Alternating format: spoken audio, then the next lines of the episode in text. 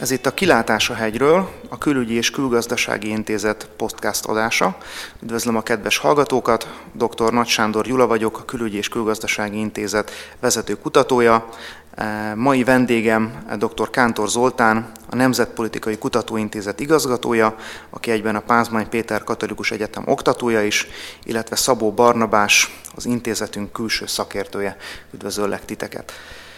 A mai beszélgetésünk apropója az újból Katalónia, csak egy kicsit más megközelítésben. Méghozzá arra gondoltam, hogy beszélgessünk egy kicsit arról, hogy az autonómia modellek Európában hogyan néznek ki, milyen modellek vannak, használhatók-e ezek jó gyakorlatként, esetleg mondjuk a magyar határon túli kisebbség számára, és hogy Katalónia esete ez mennyiben módosít esetleg akár a magyar évrendszeren, vagy az autonómia modelleknek a struktúráján. Úgyhogy ebből a kérdésből először Kántor Zoltán véleményére lennék kíváncsi, hogy ő hogyan látja az autonómia modelleket, főleg az európai kontinensen, de persze kitekinthetsz ennél távolabbra is. Az autonómia kisebbségek számára a lehető legjobb megoldás. Demokratikus keretben dönthetnek az őket érintő kérdésekben, elsősorban az állammal történt megegyezés, kiegyezés alapján. Tehát az összes európai működő autonómia modell valamilyen kompromisszumnak az eredménye, az állam delegálta hatalmának egy részét az adott területnek vagy az adott kisebbségnek és itt különböztetjük meg ezt a két fő modellt, a területi autonómiát, illetve a személyelvű autonómiát. A területi autonómia az az adott területen élőkre vonatkozik, többségre, kisebbségre, és csak ott van értelme területi autonómiát létrehozni, ahol az országos kisebbség az adott területen többségben van, és akkor szavazások során megszavazzák a döntéshozó testületet, létrehozzák a kormányt, és itt a kisebbségnek a szava nagyobb súlya van az adott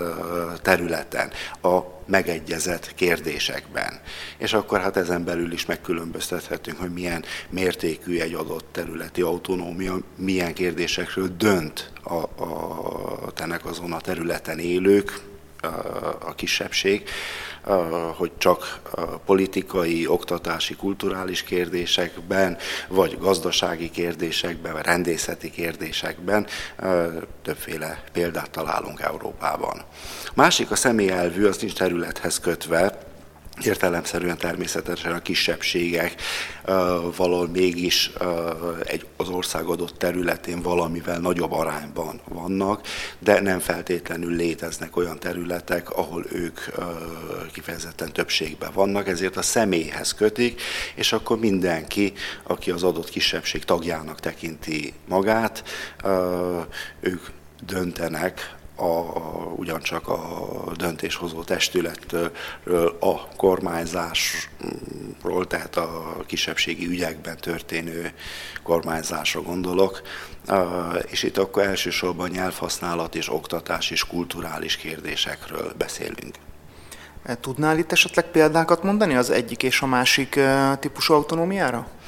Igen, hát a legismertebb modellek is itt innen Magyarországról, vagy a külhoni magyarság részéről leggyakrabban hangoztatott területi autonómia modellek, az az olaszországi déltiroli autonómia, a Finnországhoz tartozó Óland-szigetek autonómiája, a beszélgetés egyik apropóját adó Katalónia, Baszkföld, és hát bizonyos megszorításokkal akár Skóciát is ideérthetjük, ha bár nagyon ritkán találkozunk azzal a fogalommal és párral, hogy Skócia és autonómia, ott a devolúció folyamatáról szoktunk beszélni. Személyelvű autonómiák pedig, megint itt az ismertebbekkel kezdem, a Finnország kontinentális részén élő svédek, személyelvű autonómia, a finnországi számik autonómiával, Norvégia és Svédországi van élő számiknak az autonómiája, de ebbe a kategóriába sorolható a magyarországi kisebbségi önkormányzati rendszer is, és hát ide sorolható a Szerbia vajdaság területén belüli Magyar Nemzeti Tanács megoldás, ott is személyelvű autonómiáról beszélünk. Mennyiben tekinthető mondjuk akár Baszkföld, akár Óland, vagy akár más területek példaként mondjuk a, a magyar határon túli kisebbség számára? Tehát milyen olyan jó gyakorlatok vannak ezeken a, a területeken, amelyekre azt lehetne mondani, hogy mondjuk akár Székelyföldön, akár máshol ez egy a magyarság számára ezek, ezek hasznos pontok lehetnek, vagy egy referenciapontok? Külhoni magyarság, amikor ezekre a példákra hivatkozik, akkor elsősorban a döntéshozatalra gondol, és pedig, hogy az adott közösség hogyan irányítsa életét, hogyan biztosítsa a magyar nyelv, a magyar nemzetiség fennmaradását. És ezért hivatkoznak ezekre a modellekre, mert a minimum, hogy az oktatási kérdést az adott autonómián belül rendezik, a nyelvhasználat, a hivatalos nyelv kérdése az adott területen, az megint ide tartozik, és hát ezek a legfontosabb és leg kiemeltebb dolgok. Ezt szoktuk is sokszor mondani, hogy bármikor megegyezne a székelyföldi magyarság, hogy olyan autonómiája lenne, mint a németeknek Dél-Tirolba, vagy a katalánoknak, vagy baszkoknak az adott területeken. De hát Nyugat-Európában az előemlített területeknek azért egy viszonylag kiterjedt gazdasági autonómiája is van. Ez természetesen a szomszédos államok is szeret, szomszédos államokban élő magyar kisebbségek is szeretnék bizonyos mértékig. Természetesen ezt alaposan végig kell gondolni, hisz azt vesszük észre, hogy a külhoni magyarok által lakott területek azért gazdasági szempontból nem tartoznak az igazán fejlett részek közé, talán leszámítva a felvidéki magyarságnak a, az ország nyugati részén élőket, a többiek az adott országnak a szegényebb vidékein laknak, és hát részleges kivétel, mint még Vajdaság is, ha bár azért anyagi, gazdasági szempontból gyengében állnak, mint a központ Belgrád. Kicsit Barnabáshoz fordulva, és rátérve mondjuk Skóciára, mennyiben különbözik a, a skót autonómia, amit mi leegyszerűsítve autonómiának hívunk, a többi autonóm területektől? Mi itt a, a különbség historikusan, meg, meg esetleg jogilag? Skócia valóban elég kényelmetlenül illik be a, ezekbe a klasszikus autonómia kategóriákba, bár az kétségtelen tény, hogy nem hibás az autonómia szóhasználat, amikor Skóciának az Egyesült Királyságon belüli helyéről beszélünk, hiszen itt is arról van szó, hogy legalábbis jelenlegi formájában a központi kormány egy elég jól meghatározott területnek különböző kompetenciákat adott át a sajátjaiból, amit most ugye a skót kormány vagy a skót parlament gyakorolhat Westminster, illetve illetve a brit kormány helyett. Annyiban um, gondolnám, hogy ez nem annyira illik mégsem a többi autonómia um, közé, amiket az imént hallottunk, mert hogy a, a kialakulásának a módja az uh, egészen más volt, és de a történelmi előzmények miatt ez egy egészen más kontextusban működő autonómia, illetve devolúciós rendszer. Annyi öm, lenne szerintem ebben a lényeg, hogy amíg Európa más területein ezeknek a területi autonómiával rendelkező régióknak jellemzően egy alkotmányos mechanizmus keretében a központi kormány lefelé delegált bizonyos kompetenciákat, ami, mint ahogy mondtam, megvan Skóciánál is, az már viszonylag egyedi, hogy ezeket a kompetenciákat Skócia valamikor fölfelé delegálta. Igaz, hogy ez már 300 éve volt, de hát ugye a brit alkotmányos tradíció az nem ismer időbeli korlátokat, legalábbis a, a, a Magna Carta és annak előzményei ott eléggé szerves fejlődési narratívában láttatja saját magát. Úgyhogy az a tény, hogy az 1707-es törvényel, unió törvényel Skócia része lett az Egyesült Királyságnak, illetve része lett a mai Egyesült Királyságnak, de egészen pontosan Anglia és Skócia két külön törvényben hozta létre Nagy-Britanniát a saját szuverenitásának a megszüntetésével, vagy összeolvasztásával, ha úgy tetszik. A lényeg az, hogy itt jogilag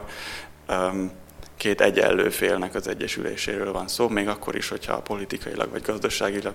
sem akkor, sem pedig most nem feltétlenül voltak azonos súlycsoportban. Akkor ehhez képest mondjuk a, a katalán modellről tényleg csak pár szóban, hogy tehát ugye ott ez a devolúció pont ez az egyik problémája talán a katalánoknak, hogy az a típusú autonómia, amit ők 1978-ban megkaptak, az 1978 óta nem változik. És gyakorlatilag majdnem 40 éve ugye ugyanazok a jogok és kötelezettségek eh, eh, illetik meg őket, és ahhoz, hogy ebben jelentősebb változás legyen, ugye ez egy igen komoly mechanizmust igényelne a spanyol döntéshozás részéről, és az ottani alkotmány olyan szintű módosítását igényelni, ami gyakorlatilag hát eh, mondjuk kivitelezhetetlen, vagy hát igen komoly, széles politikai pártok közötti összefogást igényelne az, hogy ezt véghez lehessen vinni, és akár ez egy több éves időintervallumot is lefedne. Úgyhogy többek között a katalánoknál talán ez is egy, egy érdekes dolog, hogy ugye említetted a skótoknál, hogy ez egy fokozatosság volt az elmúlt 10-20 évben, amíg ugye eljutottak a mostani autonóm szintjükre,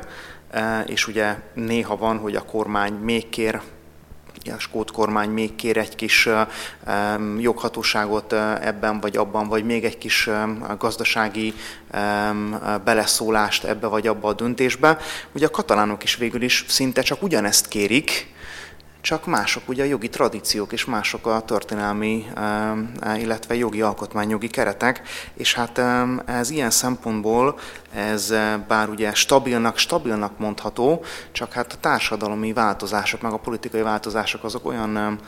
mélyek voltak az utóbbi 11 néhány évben a katalánoknál pont a gazdasági válságnak köszönhetően, eh, ami egyszerűen túl akarja feszíteni ezt a, a mostani eh, katalán modellt. Itt talán néhány szót lehetne arról szólni, hogy a katalánoknak miben is van jelenleg széleskörű autonómiájuk, és mi az, amire nem terjed ki az autonómiájuk, és ilyen szempontból össze lehetne akár hasonlítani más eh, autonóm modellekkel. Az egyik, hogy például a nyelvhasználatban nagyon komoly jogköreik vannak a katalánoknak, tehát például a katalán államigazgatásba senki nem kerülhet be, akinek nincsen felsőfokú katalán nyelvvizsgája beletartozik ebbe mondjuk egy egyetemi oktatói állandó státusz is. Ott is, hogyha egy külföldi oktató jön, az nem kaphat állandó státuszt, hanem tanul meg kiválóan katalánul. De ugyanez vonatkozik önkormányzati, illetve a generalitát, a, katalán kormány bármilyen pozíciójára is, ami hát egy, mondhatnám, hogy szinte már diszkriminatív döntés. De ugyanez mondjuk az oktatásban is megfigyelhető, tehát az általános és középiskolai oktatásban Körülbelül a tantárgyak 90%-át katalán nyelven tanulják a hallgatók, és 10%-ot az irodalmat, illetve a spanyol nyelvet, nyelvtant tanulják spanyolul. És hát nem csoda, hogy a felnövő generációk az utóbbi néhány évtizedben már nem beszélnek annyira jó spanyolul, és nem annyira kétnyelvű az a régió, mint mondjuk a 70-es, 80-as években volt, e, és ráadásul a katalán nyelvnek a sokszor hát ha nem is erőszakos, de intenzíven um, alkalmazásával um, bizonyos szempontból néhány csoport a lakosságon belül, akik mondjuk nem feltétlenül szeretnének katalánul megtanulni, sokszor hátrányos helyzetbe érzik magukat, és bírósághoz is fordultak amiatt, hogy az ő joguk az ahhoz, hogy Spanyolországon belül spanyolul oktathassák a gyerekeiket, ez csorbult. És bírósági döntések vannak arra, hogy igenis e, erre meg kell találni a megoldást a Katalóniának, amit ők persze próbálnak is valamilyen szinten megtalálni, hogy abban az esetben, hogyha a, a, hallgatóknak legalább x százalék, az kb. 20 százaléka kéri a spanyol nyelvű oktatást, akkor azoknak lehet külön spanyol nyelvű osztályt indítani, de hát ez a legtöbb Barcelonán kívüli városban szinte lehetetlen, mert ott majdnem mindenki katalánul beszél és katalánul kívánja az oktatásban részt venni. De mondjuk az ilyen szintű nagyon tág audiovizuális, tehát televízió, rádió, honlapok, sajtó, oktatás és kulturális autonómián túl Például gazdasági autonómiája gyakorlatilag nincsen a Katalóniának, legalábbis abból a szempontból, hogy adót beszedni, illetve ezzel kapcsolatos bármi nemű adminisztrációt nem végezhet, leszámítva egy kisebb helyi adót, amit amúgy is az önkormányzatok szednek be. De alapvetően az a pénz, amiből a katalán régió gazdálkodik, azt a spanyol kormány szedi be, és osztja vissza minden régiónak megfelelő fejlettségi és lakossági arányszámok mentén. Úgyhogy ilyen szempontból gazdasági autonómiája a katalánoknak nem éri el azt a szintet, amit például a baszkoknál eléri. De ez azért van, mert 1978-ban az alkotmány különböző jogköröket adott Baszkföldnek és Katalóniának, mert az akkori katalán vezetés nem kérte ezeket a gazdasági jogköröket. Ez egy nagyon érdekes dolog, hogy most már csak annyit kérnek, mint amennyit annó a baszkoknak megadtak, de ezt viszont a mostani katalán alkotmány módosítás, illetve a spanyol alkotmány módosításával kellene elérni, amit az ugye az előbb említette, e, hát igen szigorú szabályai vannak, úgyhogy itt kérném Barnabásnak a segítségét, hogy pontosan hogyan is néz ki ez a, az, alkotmánybírós, ez az alkotmány módosítási procedúra a spanyol alkotmánynál, mert hiszem, te ezt jól el tudod részletesen mondani, hogy milyen lépések és miben hány százalékot hogyan kéne elérniük. Igen, valóban nem egyszerű procedúra az alkotmánymódosítás Spanyolországban, legalábbis az a változata nem,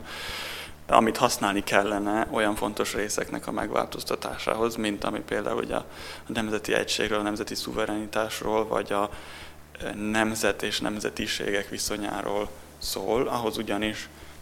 um, szükség van arra, hogy a spanyol parlament mindkét házat, tehát a kongresszus és a szenátus is minősített, azt hiszem, hogy 60%-os többséggel um, vigyen át egy módosítás, illetve vigye át az ezzel kapcsolatos módosításokat, um, majd ezután oszlassa fel magát az új választások után létrejövő új parlamentnek, mind, ugyanúgy mindkét háza hagyja ismét ezt jóvá, és még Spanyolország szerte egy népszavazást is rendezzenek a kérdésről. Tehát elég sok a um, a fék és az ellensúly a rendszerben, ami gondolom, hogy azért került bele, hogy amikor ugye még friss volt az alkotmány, és friss volt Frankó tábornok emléke, és esetleg valakik frissen vissza szerették volna csinálni a korábbi állapotokat, akkor az ne legyen olyan könnyű, és hát valóban nem is volt. Tulajdonképpen az alkotmány ebből a szempontból kiállta a próbát. Az 1981-es pucs sem olyasmi volt, amit az alkotmányos rendszer ne tudott volna kezelni. Tulajdonképpen szóba sem került az a 78-as alkotmány létrehozása óta, hogy, hogy valaki erőszakosan vagy, vagy puccsal sikeresen megváltoztassa, vagy hatályon kívül helyez az alkotmányt, aminek azért Spanyolországban vannak tradíciói. 19. században azt hiszem körülbelül a két és 300 közötti darab kormány próbált úrrá lenni a, az ország kormányzásán, de egy ilyenfajta káoszba semmiképpen nem süllyedt vissza az ország, ami ugye az alkotmánynak a, a pozitív um, értékeléséhez vezethet. Um, és hát ez nem is lenne igazságtalan, csak um, egy kicsit elját vette az idő abból a szempontból, hogy amire um, akkor tervezték, illetve uh, amire abban a helyzetben szükség volt, amikor, um, amikor ezt meghozták, um, azok a kompromisszumok már nem feltétlenül léteznek, illetve nem abban a formában léteznek, ahogy ez akkor volt. És hát valóban közben Katalónia is, meg egyébként más autonóm tartományok különböző folyamatokkal, de elkezdték átértékelni a saját helyzetüket a spanyol alkotmányos rendszeren belül, és hát a katalánok, vagy legalábbis a Katalónia vezetése többször, és mind jobb, mind baloldali kormányokat, tulajdonképpen arra jutott, hogy a Katalóniának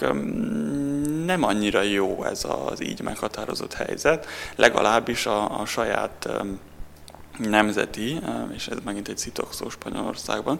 de mondjuk, hogy a katalán nemzeti identitást azért nem annyira jól fejezi ki, hiszen például a, a spanyol alkotmányban ezeket a nemzetiségeket nem is lehet nemzetként említeni, ők ezt megpróbálták áttörni, mégpedig a saját autonómia statútumok módosításával, ami egyébként szintén nem annyira egyszerű folyamat, hanem is olyan bonyolult, mint a spanyol alkotmány módosítása. Ehhez is kellett az, hogy a a katalán parlament jóvágyja a módosítást, aztán a spanyol parlament mindkét háza jóvágyja a módosítást, és aztán Katalóniában népszavazást rendezzenek erről. És ugye mindezen kritériumoknak a teljesítése után hát ez alkotmány kicsit visszaszólt, és az alkotmánybíróság egy négy évig tartó döntéshozatali folyamat eredményeként mindenféle olyan újítást hát vagy elvetett, vagy érvénytelennek nyilvánított ebben az új autonómia statútumban, ami azt volt hivatva, hogy hogy Katalónia, a katán autonóm tartomány a saját önazonosságát jobban kifejezze a spanyol alkotmányos rendszerben. Ez volt 2010-ben, ez az alkotmánybírósági döntés. Igen, ez 2010-ben volt, és azóta, tulajdonképpen azóta van ez a, az a fajta felháborodás is jelen a,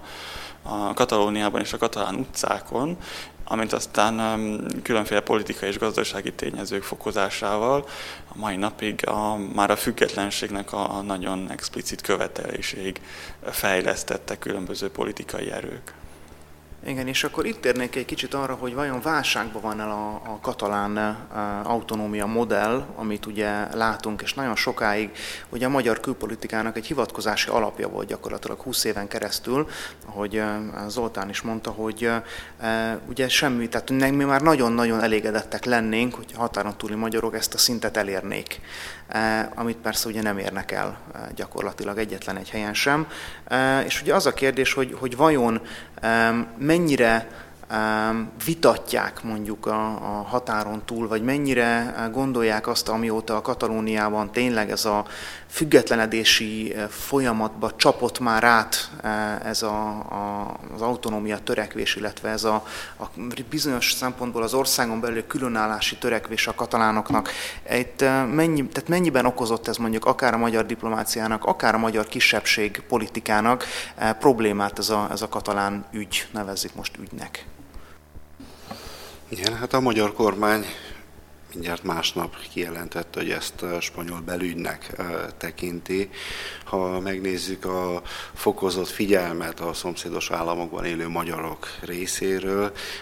egyértelműen tetten érhető a rokonszámba katalánok irányába. Ez még, még hogyha szív, szívből úgymond szurkoltak, azért a legtöbb politikus, legtöbb közéleti személyiség számára teljesen nyilvánvaló volt, hogy amennyiben Katalónia tényleg függetlenedik, akkor ezt a szomszédos országok, Szlovákia, Románia egyből fel fogja használni, azzal érvelve, hogy hát nem biztosítaná az autonómiát, nem mint hogyha tervbe állna bármelyik állam részéről is a közeljövőben, de hát ez egy ellenérv lesz, hogy lám-lám,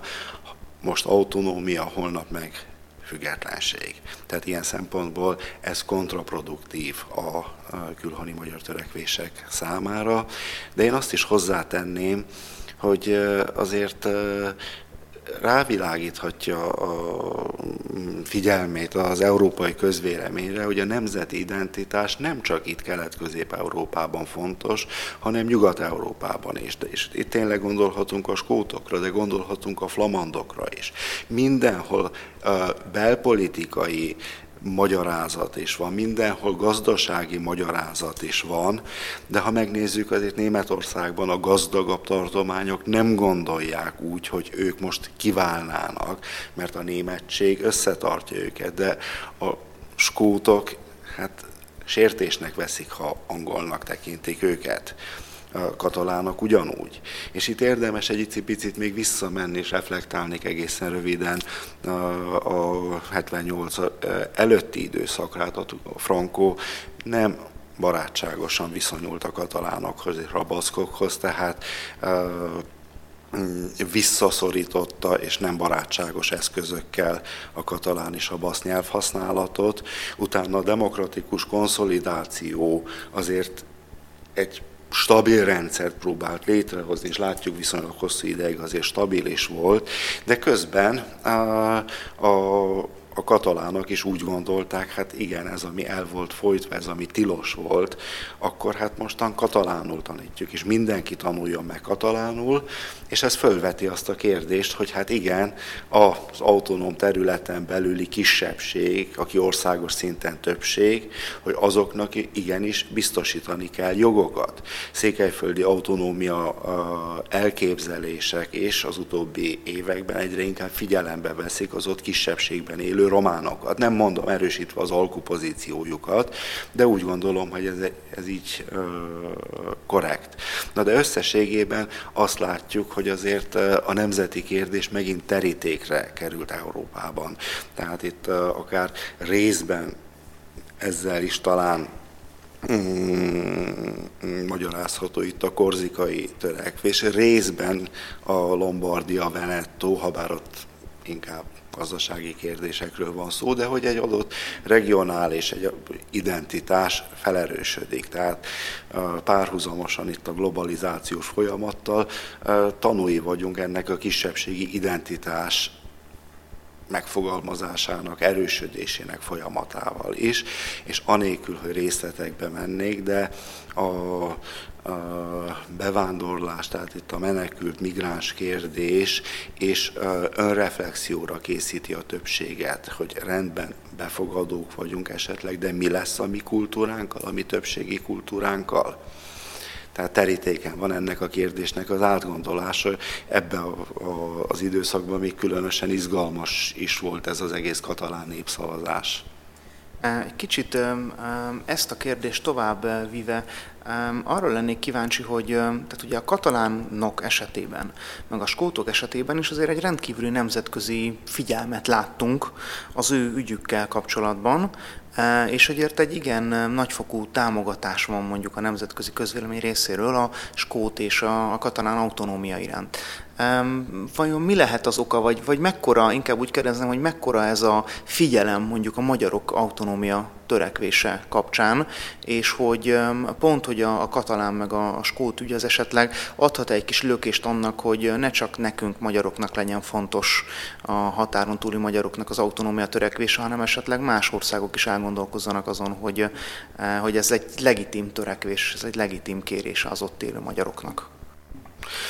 Azt veszük észre, hogy ameddig nincs konfliktus veszély, addig az európai intézmények, az európai közvélemény nem foglalkozik az adott kérdéssel. Azt merem állítani, hogy a tudományos porondon, vagy a ilyen kisebbségi szervezetekben azért viszonylag jól ismerik az erdélyi, felvidéki, kárpátai, vajdasági magyar törekvéseket, esetleg etnikai pártok követeléseit, vagy a vajdasági modell, tehát már angol nyelven is elég sok hozzáférhető információ van de tulajdonképpen akkora a figyelem, amekkorát a külhoni magyarság esetleg Magyarország segítségével teremteni tud. Tehát nagyon kevesen követik a Minority Intergroup működését az Európai Parlamentben, a többség részéről, mi kisebbségiek, de úgy a déltiroliak, mint a finnek követik, hogy ott mi történik, tehát viszonylag kevesen tájékozottak erről a kérdésről.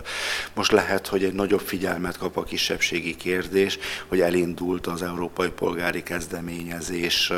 keretében a Minority Safe Pack, a kisebbségi jogok kibővítését célzó aláírásgyűjtés, ahol egy millió aláírásgyűjtés, aláírásnak az összegyűjtése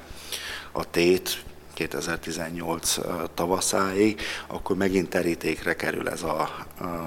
kérdés. A nagy nyugati kisebbségek kevésbé figyelnek arra, hogy mi történik itt, hisz a katalán öndefiníció az inkább, hogy ők nemzetnek tekintik magukat a skótok, és inkább nemzetnek, tehát más jellegűnek gondolják a problémáikat a térségbeli problémákhoz képest, de lényegében egy tőből fakad az összes. Barnabáshoz fordulva kérdezném meg, hogy, hogy itt az autonómia modellekről beszélünk, és azért elég jól látszik, hogy gyakorlatilag előfordult Európában, többek között ugye a skótoknál is, és ugye a katalánoknál is, hogy ezek a nagyfokú autonómiák Itt különböző okokból kifolyólag, ugye ezen a területen élők egy idő után még többet követelnek, és ugye már a függetlenség irányába eh, mennek el ezek a törekvések bizonyos okokból kifolyólag, hogy itt egy kicsit, ha megvilágítanád nekünk, hogy mi volt a skótoknál, illetve a katalánoknál azok a, a gyújtópontok, eh, ugye itt már a katalánoknál beszéltünk a 2010-es alkotmánybírósági döntésről, hogy a statutumban nem engedtek nekik bizonyos dolgoknak a módosítását. De hogy mi volt itt azon a két térségben, a két régióban az a gyújtópont, ami elindította ezeket a függetlenedési törekvéseket, és, és hol tartanak most ezek a függetlenedési fejlesztési törekvések ebben a két régióban. Skócia esetén talán kevésbé beszélnék gyújtópontról, inkább csak ilyen lassan felszított tüzecskék voltak, ezzel nem szeretném lebecsülni a lendületet, de mm, talán az egészen más politikai és alkotmányos hagyományok miatt. Ez egy egészen más narratívában és egy egészen más mederben folyt le annak a, kibon, annak a folyamatnak a kibontakozása, ami aztán a, a 2014-es függetlenségi referendumhoz vezetett. Um, ugye Nagy-Britániában 1998 óta tart az a folyamat, hogy Skócia egyre többet megkap, illetve visszaszerez azokból a kompetenciákból, amik, hát amik vagy több száz évvel korábban szintén a skót skót korona, azok, amik külön a skót korona hatáskörébe tartoztak, vagy amiket Westminster úgy döntött, hogy leadhat egy alacsonyabb szintre. Egyébként az Egyesült Királyságban nem csak Skócia felé van ilyen devolúciós folyamat, hanem Wales és kisebb mértékben Észak-Írország felé is, de ez egyébként nagyon egyenlőtlen, Um, ami nem feltétlenül rossz, hiszen azt jelzi, hogy a brit alkotmányos rendszer az képes lehet egy ilyen nagyon differenciált és az igényeket talán nagyon is figyelembe vevő um, hatalom megosztásra az egyes régiók között. Ez annyiban úgy tűnik, hogy működött Skóciában, hogy ott egy teljesen alkotmány kompatibilis um, a népszavazást tartottak attól, arról, hogy függetlenek kívánnak-e lenni. És hogyha egy egészen kicsivel, pár, pár ezer emberrel többen szavaznak az igenre, akkor a mai napon már egy független Skóciáról beszélnénk, hiszen azt hiszem 2016 március volt az a határidő, ameddig ezt be kellett volna fejezni. Um, és a, a, a brit alkotmányos rendszernek ezzel önmagában semmi problémája nem volt, tehát ez egy um, ez egy, a, a, a, hogy úgy mondjam, a hagyományos ügymeneten belül kezelhető um, minden forradalmat nélkülöző folyamatként mehetett végbe, illetve mehetett volna végbe, hogyha a függetlenségre gondolunk. Az érvek egyébként hasonlóak voltak a, valamennyire a katalánokéhoz, akik ugye nagyon szeretik a, az ő egyébként relatív előnyös gazdasági helyzetüket áldozatnak beállítani ebben a kérdésben, és a skótok ezzel kapcsolatban azért óvatosabbak voltak, nem véletlenül, hiszen um, Nagy-Britannián belül kicsit fordítottak az arányok, tehát hogy Anglia az egészen biztosan sokkal fejlettebb gazdasági szempontból, mint Skócia. Um, de a skótok is azért szeretek azzal érvelni, hogy nincs teljes teljesen, nincs teljes körű kompetenciájuk a fölött, hogy ők a, a saját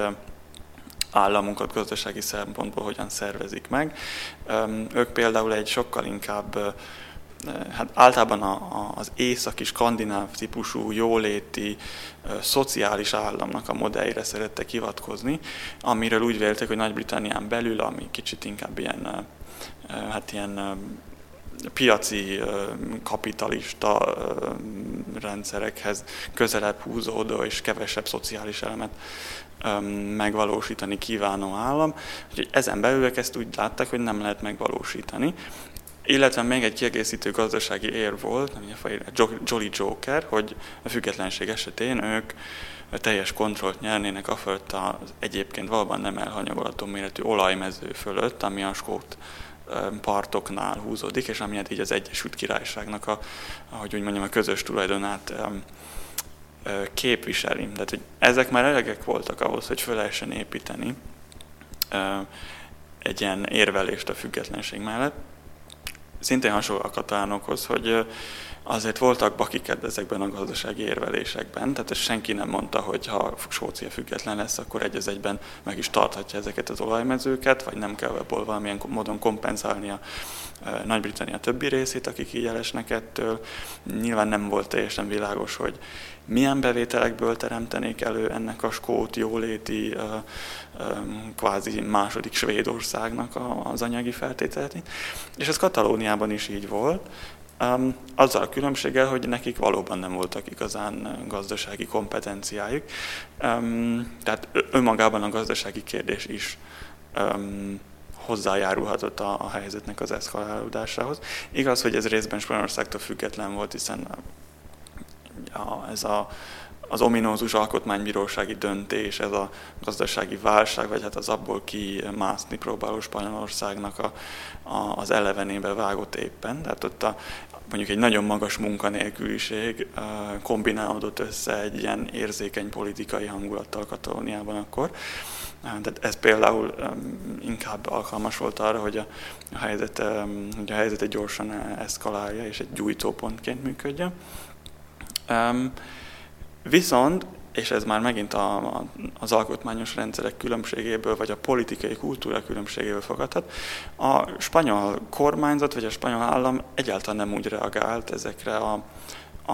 a, az újfajta követelésekre, ahogy mondjuk, mondjuk azt London tette, hanem egészen mereven elzárkózott mindenfajta változtatás elől, az elől a változtatás elől is, amit valóban kezdetben még a 2010-es népszavazás után megismételtek a katalánok, hogy a hasonló kompetenciáik lehessenek az adók kezelése, illetve beszedése, vagy hát elköltése tekintetében. Egyáltalán nem volt semmilyen hajlandóság a spanyol fél részéről, Madrid részéről, hogy ezt biztosítsa. Úgyhogy innentől kezdve aztán egyre újabb, egyre újabb formulákkal, egyre újabb narratívákkal tudtak előállni azok a katalán pártok, akik nagyobb autonómiát vagy akár függetlenséget szerettek volna, és aztán a, a, a Spanyolországon belüli nagyobb önállóságról hirtelen eltolódott a hangsúly afelé, hogy építsünk egy független államot, a skótokhoz hasonlóan ők is megpróbáltak máshonnan példákat venni, amihez hasonlíthatják magukat. Érdekes mondom, minden Skandináviába vezetők például nagyon szeretik azt mondani, hogy hát egy méretre, meg, meg, meg gazdasági teljesítő képességre, mondjuk akkor, mint Dánia, és hogy ők is milyen jól el vannak. Um, hát igen, ez így minden mást figyelembe nem véve egyébként valóban igaz. Um, csak hát Dánia nyakán nem ül éppen mondjuk Németország, aki megpróbálna megakadályozni azt, hogy például a közös piac része legyen egy független Dánia, vagy, vagy eurót használhasson, bár ezt a dánok például annyira nem szeretnék, ellentétben a katánokkal. Az a lényeg, hogy mind a két régió esetében a, ez a gazdasági argumentáció ezért egy kicsit ilyen csúsztatásokon alapult, és felhasználták a függetlenség párti erők arra, hogy erősítsék a saját pozícióikat. Igen, és itt hát külön ki kell emelnem, hogy pont az október 1 népszavazás követően több mint 3000 spanyol, katalán és multinacionális cég hagyta el Katalóniát, és ez igen komoly veszteséget fog jelenteni a katalán gazdaságnak, és ezen felül többek között a, a turizmus is megszenvedte, tehát egy hónap alatt 5%-kal esett a, az érkező turistáknak az aránya, és 10%-kal esett a, a foglalások aránya, tehát hogy nem csak kevesebben jönnek, hanem kevesebb időt is maradnak. Felmerül többek között a Barcelona Mobile nevezetű világszintű mobilvásárnak az áthelyezése is Barcelonából, egy nagyon komoly high-tech eh, eh, vásár minden évben Katalóniában. Eh, az összes, gyakorlatilag az összes nagy bank, az összes biztosító társaságát tette a székhelyét Valenciába, Aragóniába, vagy főleg Madridba, és hát ugye ezek egyelőre még csak az adózási és társasági székhelyüket rakták át, de hát ez, ha idővel esetleg az ügyvezetés, az irodistáknak az áthelyezését, a, a, és e más később esetleg termelő üzemeknek az áthelyezését is jelenti, ez igen komoly legnagyobb problémákat fog jelenteni a katalánoknak, tehát hogy ők a Dánia szintjén lennének, ez valószínűleg a 2016-os adatok alapján, meg a 15-ös adatok alapján igaz, de a 17-es adatok már egy igen komoly problémát fognak felvetíteni a, a katalánok esetében. Úgyhogy ilyen szempontból azt gondolom, hogy Katalónia jó példa arra, hogy hogyan nem szabad a függetlenséget követelni és megpróbálni elérni, mert ez az egyoldalú, még ha békés keretek között is működő függetlenedés, ez egyszerűen a nemzetközi és európai jogi kereteken belül az anyaállam ellenkezése mellett gyakorlatilag kivitelezhetetlen. Itt pont Kántor Zoltán említette a flamand példát, tehát eh, kiváló eh, példa ugye arra, hogy jelenleg ugye a katalán eh, leváltott elnök Puigdemont ugye pont Brüsszelben, illetve Belgium a flamandrok területein kapott menedéket, és ugye ott hát nevezzük úgy, hogy bujkál a spanyol igazságszolgáltatás elől jelenleg, és hát nem véletlen, hiszen a, a katalán vezetőket alapvetően a flamand nacionalisták támogatják mind anyagilag, mind ügyvéddel, és hát ők azok, akik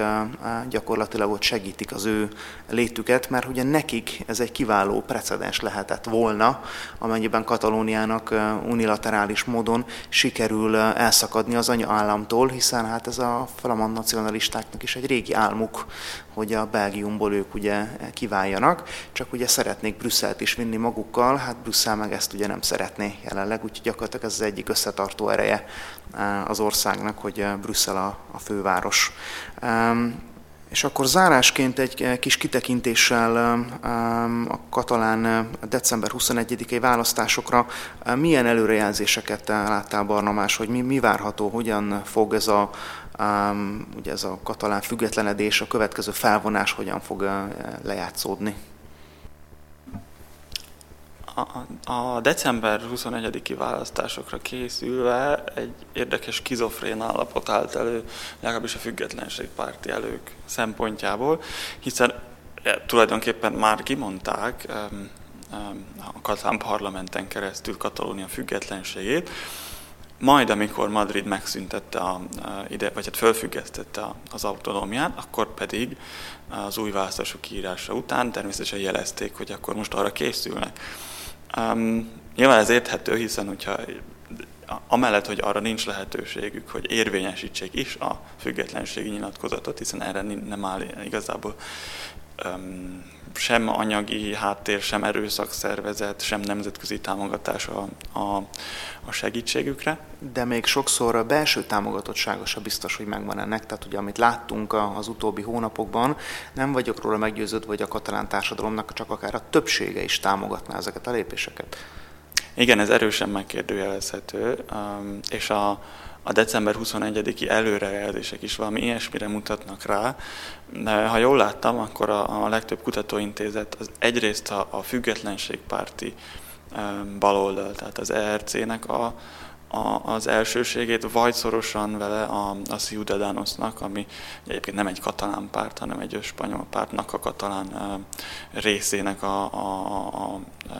a vezetését hozta ki, ami két dolgot jelez, az egyik az, amit te mondtál, hogy nagyon erősen megosztott Katalónia is a kérdésben. Ezt elég nehéz megbecsülni, hogy pontosan hányan szavaznának a függetlenségre, hiszen csak akkor lehetnek, hogyha tényleg lenne egy olyan függetlenségi referendum, ahol mindenki úgy tudná érezni, hogy, hát, hogy úgy mondjam, jogosan, tehát az alkotmánya és a törvényekkel összhangban elmehet és kifejezheti a véleményét. Én sem vagyok benne biztos, hogy, hogy megvan a többség. Um, talán 40% körüli becslés az nem feltétlenül nagyon hibás már itt. Ugyanennyien biztos vannak, akik meg explicite elutasítják a függetlenséget, és nem szeretnének kiválni Spanyolországból. Ez az egyik, amit ez a, ezek az előrejelzések mutatnak, hiszen egy függetlenségpárti és egy abszolút nem függetlenségpárti pártnak, formációnak a, az elsőségét um, mutatják. A másik pedig az, hogy éppen ez a két párt, um, főleg a Ciudadanos um, olyan, ami ugye korábban um, kevés, elég kevés lehetőséget kapott a kormányzásra úgy a spanyol állam, mint autonóm tartományok szintjén. De azt mindenképpen mutatja, hogy a vállalatoknak akárhogy is, de elegük van a helyzetből, és az eddigi hagyományos PP és PSZ, tehát a, a néppárti és a szocialista párti alternatívákból egy kicsit szeretnének kitörni, és valami mást, vagy valaki mást megbízni a kormányzással. Az ERC-nél ez kicsit Kevésbé van így, hiszen ők a jelenlegi Katán, illetve most leváltott Katán kormányban is szerepet vállaltak, meg korábban már alakítottak kormányt Katalóniában, de ugye az ő, az ő népszerűségük pedig azt jelzi, hogy, hogy van még azért egy elég jelentős kemény mag, hogy úgy mondjam, akik továbbra is a függetlenség mellett tennék le a voksukat, és nem kérnek abból a fajta ilyen kicsit függetlenség, kicsit kimondjuk, kicsit visszamondjuk típusú diplomáciai, vagy, vagy hát én belső diplomáciai taktikázásból, amit Puigdemont elnök és az általa vezetett katalán jobboldali párttal közösen valósított meg ez a baloldali párt. Igen, hát december 21-én meglátjuk, hogy milyen eredménnyel zárulnak a tartományi választások. Nagyjából én is padhelyzetre számítok, tehát hogy a függetlenségpártiak lehet, hogy néhány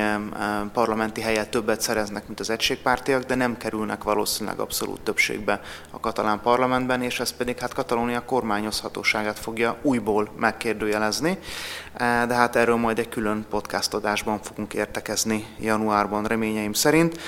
Köszönöm szépen vendégeimnek, dr. Kánton Zortánnak, a Nemzetpolitikai Kutatóintézet igazgatójának, Pázmány Péter Katolikus Egyetem oktatójának, illetve Szabó Barnabásnak intézetünk külső szakértőjének a részvételt. Önöknek köszönöm a figyelmet, ez a Kilátású hegyről a Külügy és Külgazdasági Intézete podcast adása volt.